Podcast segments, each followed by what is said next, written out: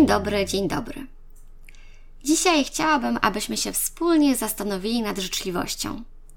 W poprzednim odcinku podcastu wspomniałam o tym, jak ważne są dla mnie codzienne wyjścia z domu, aby przewietrzyć głowę. I chciałabym dziś jeszcze do tego nawiązać i dodać, że spacerowanie wspaniale także wpływa na poprawę nastroju, a to za sprawą tego, że bardzo często ludzie mijani na ulicy serdecznie się do siebie uśmiechają. Ja akurat mieszkam w Londynie. Nie wiem, czy w każdym innym mieście Wielkiej Brytanii ludzie są też tacy otwarci i serdeczni, ale tutaj jakoś tak jest, że szczególnie gdy idziemy w pojedynkę, to aż głupio się człowiek czuje, gdy mijając kogoś na ulicy spuszcza wzrok na chodnik. No przynajmniej ja się z tym głupio czuję, więc często staram się nawiązać z mijaną osobą choćby jakiś minimalny kontakt wzrokowy i serdecznie się uśmiechnąć. Jest to chyba najprostszy i najszybszy sposób, aby lepiej poczuć się z samym sobą. I gdy czasami wychodzę z domu mając taki średni humor, to wystarczy minąć kilka osób, które odwzajemnią uśmiech i jakoś tak od razu człowiekowi robi się cieplej na sercu. Ludzie tutaj nie wstydzą się też prawić komplementów zupełnie obcym osobom. I tak na przykład kiedyś weszłam do pociągu, gdy dziewczyna siedząca kilka metrów ode mnie zaczęła głośno komplementować moje buty i pytać, gdzie takie można kupić. Albo innym razem zdarzyło mi się też zostać całkowicie zaskoczoną życzliwością pewnej pani, która jechała ze mną autobusem i siedziała akurat tuż za mną.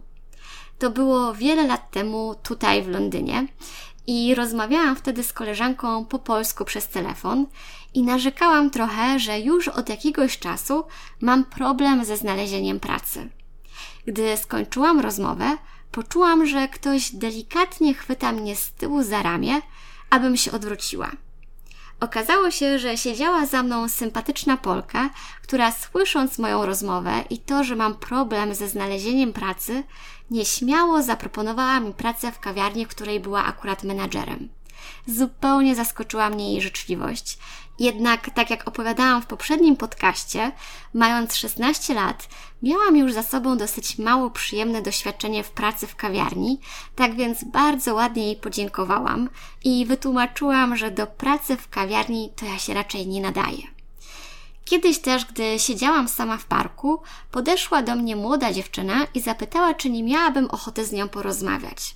Okazało się, że jest z Hiszpanii i pracuje jako opiekunka i każdego popołudnia, gdy dziecko, którym się opiekuje, jest w szkole, to ona ma czas wolny i wtedy przychodzi do parku i szuka osób, z którymi może poćwiczyć swój angielski, wdając się w jakieś luźne rozmowy z osobami, które tak jak ona siedzą samotnie w parku.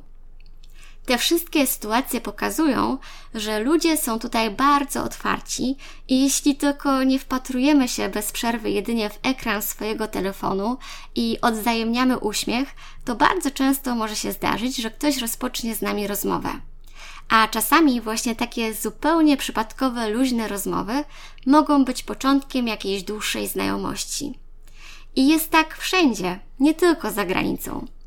Kiedyś przeczytałam reportaż w gazecie wyborczej o tym, jak dziewczyna przeprowadziła pewien prosty eksperyment polegający na tym, że przez rok mówiła zupełnie obcym ludziom miłe rzeczy.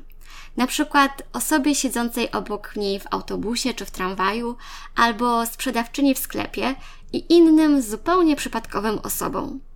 I to chodziło o jakieś drobne, życzliwe komplementy typu pochwalenie fryzury, pięknej barwy głosu albo nawet niezwykłego koloru oczu. Oczywiście niektóre osoby były zupełnie zaskoczone, słysząc coś miłego od obcej osoby i potrafiły odburknąć coś mało uprzejmie, albo zupełnie zignorować komplement, udając, że nie usłyszały. Ale byli też ludzie, którzy słysząc coś miłego, potrafili wdać się w jakąś krótką, sympatyczną rozmowę, a nawet w niektórych wypadkach był to początek znajomości, która została później podtrzymana za pośrednictwem mediów społecznościowych.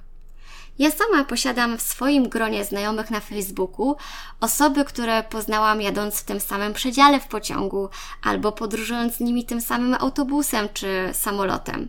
Tak więc uważam, że to wcale nie jest tak, że tylko będąc za granicą można tak łatwo nawiązywać znajomości.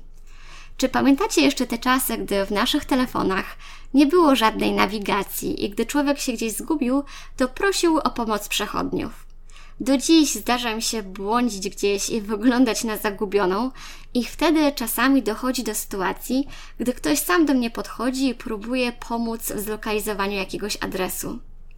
Wydaje mi się, że opłaca się być życzliwym w każdej sytuacji, nawet wtedy, gdy nie jesteśmy obsługiwani z należytą nam atencją.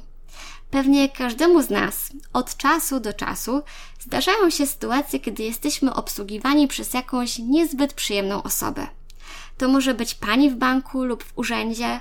Chodzi mi o taki typ osoby, która udziela tylko minimum informacji i wcale nie ma ochoty być pomocna.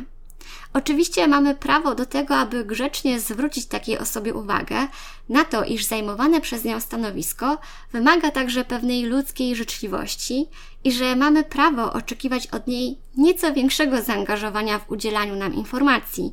Jednak czasami to tylko potrafi niepotrzebnie zaostrzyć sytuację i robi się wtedy nieco mniej przyjemnie. Kiedyś opiekunem mojej firmy była pewna pani księgowa, która nie należała do zbyt pomocnych osób. Pamiętam początek tej naszej współpracy, gdy po którymś z kolei wymienionym z nią mailu poczułam, że jestem, kolokwialnie mówiąc, troszkę zlewana. I pamiętam, że kiedyś przelała się we mnie czara goryczy i napisałam do niej dosyć oficjalnego maila, w którym wyjaśniłam, że jestem klientem, który co miesiąc płaci opłatę za obsługę księgową i jak na razie nie czuję, abym była jakkolwiek obsługiwana ze względu na opieszałość w udzielaniu informacji, o które proszę. Oczywiście po tym mailu pani nieco bardziej zaangażowała się we współpracę, ale pozostał pewien niesmak i ton wymienianej przez nas korespondencji stał się dosyć chłodny. Tak więc po jakimś czasie postanowiłam przetestować nieco inną strategię zaczęłam zmieniać wydźwięk moich maili na taki, w którym celowo stawiałam się w roli osoby, której ta pani udziela przysługę. Choć w rzeczywistości to nie była żadna przysługa, bo to, o co ją prosiłam, stanowiło podstawę jej obowiązków. Ale w momencie, gdy stawiałam się w pozycji niższej, często używając zwrotów, które świadczą o tym, że będę ogromnie wdzięczna za jej pomoc, sprawiły, że czas oczekiwania na jej odpowiedzi znacznie się skrócił. Nagle udzielane przez nią informacje stały się też o wiele jaśniejsze i z czasem ton tej naszej korespondencji także bardzo się ocieplił. Zabawne było to, że gdy bardzo zależało mi, aby coś było wykonane w krótkim czasie, to zaczynałam swojego maila do niej od słów w stylu Witam serdecznie. Doskonale sobie zdaję sprawę, jak bardzo jest Pani zajęta, ale byłaby to dla mnie nieoceniona pomoc, gdyby zechciała Pani i tutaj opisywałam to, czego od niej akurat potrzebowałam. I zwykle w ekspresowym tempie otrzymywałam to, o co prosiłam.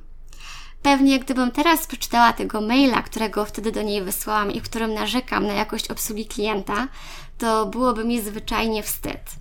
Nie lubię być osobą roszczeniową, która ma prawo czegoś oczekiwać, bo za to płaci.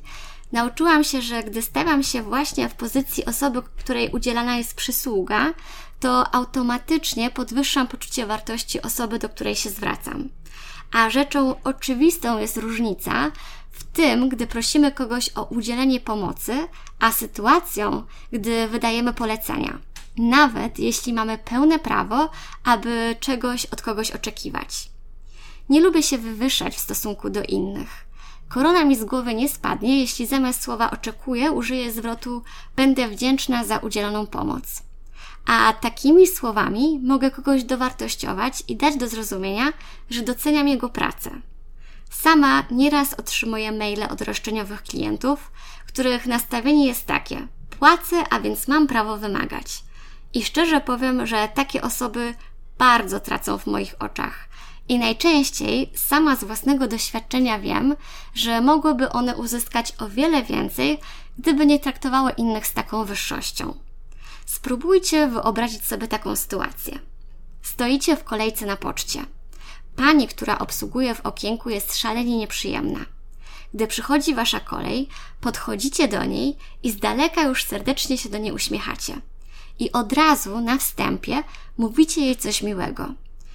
To może być jakiś drobny komplement, albo mówicie coś w stylu: Ja to panią podziwiam za cierpliwość, jaką musi mieć pani do co po niektórych klientów.